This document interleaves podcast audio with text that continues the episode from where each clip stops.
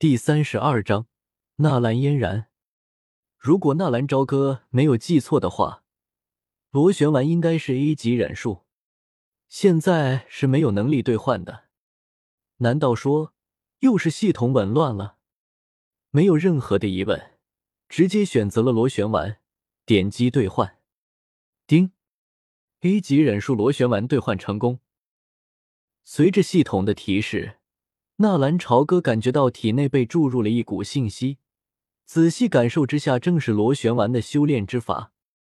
有了螺旋丸，自己的攻击力才能算是真正的上了一个档次了吧？简短的休息了一下，纳兰朝歌辨明了方向，立刻马不停蹄的奔赴乌坦城。七天后，纳兰朝歌有些单薄的身形终于出现在了黑燕城。这几天以来的赶路。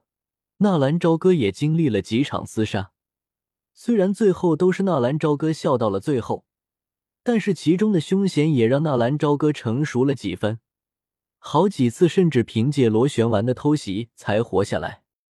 经过这几天的训练熟悉，纳兰朝歌已经能够熟练掌握螺旋丸的运用了，只是由于斗师的斗气限制，顶多只能使用两次而已。如果强行启动第三次螺旋丸，身体就会出现损伤。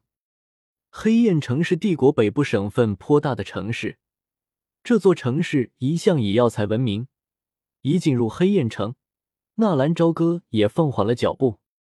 为了减少不必要的检查麻烦，挂上纳兰家族的狮子头族徽，纳兰朝歌昂首挺胸的走了过来，期间并没有任何的阻拦。甚至两边的守城士兵在看到纳兰朝歌的族徽的时候，还主动的敬礼。虽然他们不认识纳兰朝歌，但是加玛帝国的狮心元帅纳兰杰可是响彻整个加玛帝国。只要是军人，谁不知道纳兰杰？啧啧，又是一个纳兰家族的人，最近是怎么了？这一天的功夫没过去，居然过去两波从加玛圣城过来的人了。是。可能是加玛帝国要变天了吧？你还不知道吧？穆家逼退纳兰素，掌控了银甲军，如此一来，纳兰家族的三大军团就要分庭抗礼了。嘘，这话还是不要说的好。嗖，几名侍卫眼前一花，刚刚过去的那个少年忽然又出现在了眼前，正是刚刚挂着纳兰家族族徽的纳兰朝歌。这位大哥。敢问您刚刚说的加马圣城过来的人是什么意思？你是？虽然被喝问，但是那几个侍卫并没有乱动。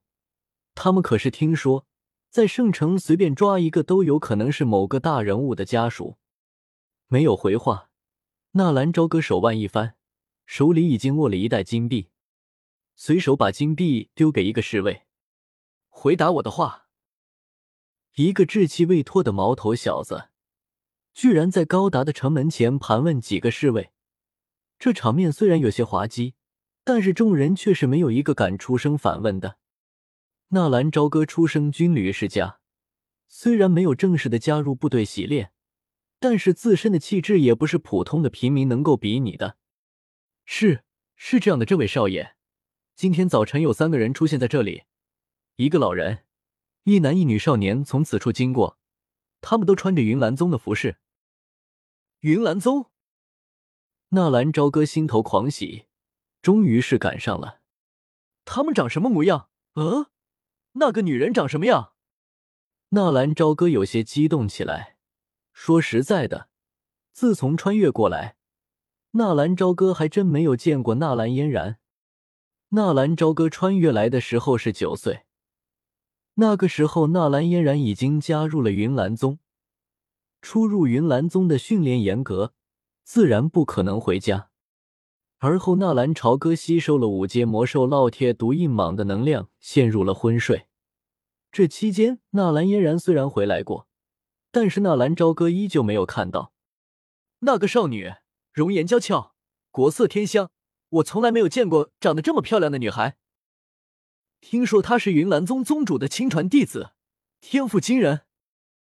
听说，纳兰朝歌没有再听说下去，他已经可以确定，过去的人就是纳兰嫣然不会错。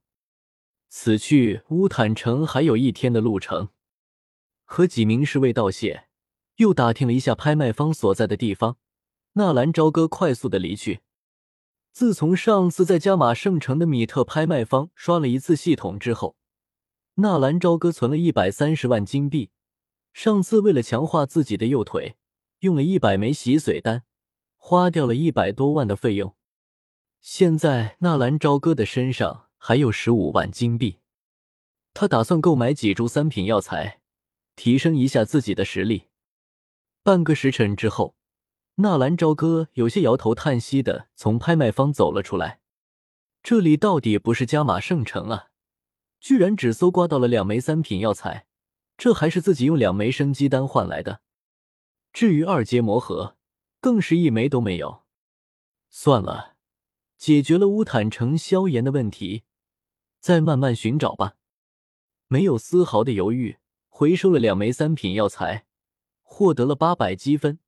纳兰朝歌并没有急着提升自己的实力，而是留招以备不时之需。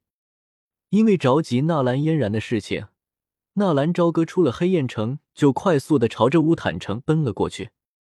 萧炎的爷爷萧凌和纳兰嫣然的爷爷纳兰杰是生死好友，当时恰逢萧炎和纳兰嫣然同时出生，两位老爷子一时高兴，定下了这么亲事。三年后。萧凌与敌人交手，被人灭亡。萧家与纳兰家渐渐的浅了下来。纳兰杰是军人，一言九鼎，为人极其重承诺。当年的婚事，他亲口应下来的。尽管萧家没落，尽管萧炎名声极差，他也从未派人过来悔婚。而今天，乌坦城萧家却是来了三位不速之客。萧家的大厅之中。萧家族长萧战和三位族中长老正在接待客人，萧家的一众小辈也是坐在下侧围观不语。在萧家中族长的对面坐了三位客人，一位身穿月白袍服的老者，老者满脸笑容，神采奕奕，一双有些细小的双眼，金光偶然闪动，给人不敢直视的威压。在老者的胸口会有一弯银色浅月，在浅月周围点缀着七颗金光闪闪的星辰，不用猜都知道这是七星大斗士的标志。而另外两位客人则是一对年轻的男女，同样的月白袍服，男子年龄在十六七岁左右，英俊的相貌，挺拔的身材，魅力十足。当然，最重要的就是其胸口处的五颗金星。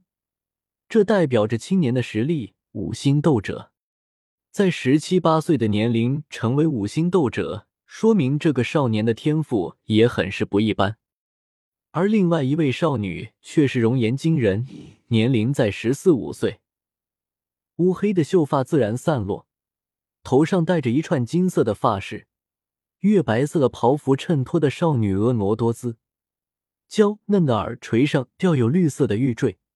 微微摇动间，发出清脆的玉响，大家都不由自主的把眼前的这位少女与坐在大厅里如同青年一般的萧薰儿做了一个比较，也算是各有千秋，平分秋色吧。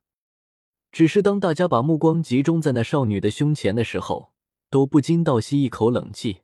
三星斗者，天啊，这修炼天赋得是多逆天啊！萧家族中的修炼天才萧薰儿，昨天刚刚测验完毕，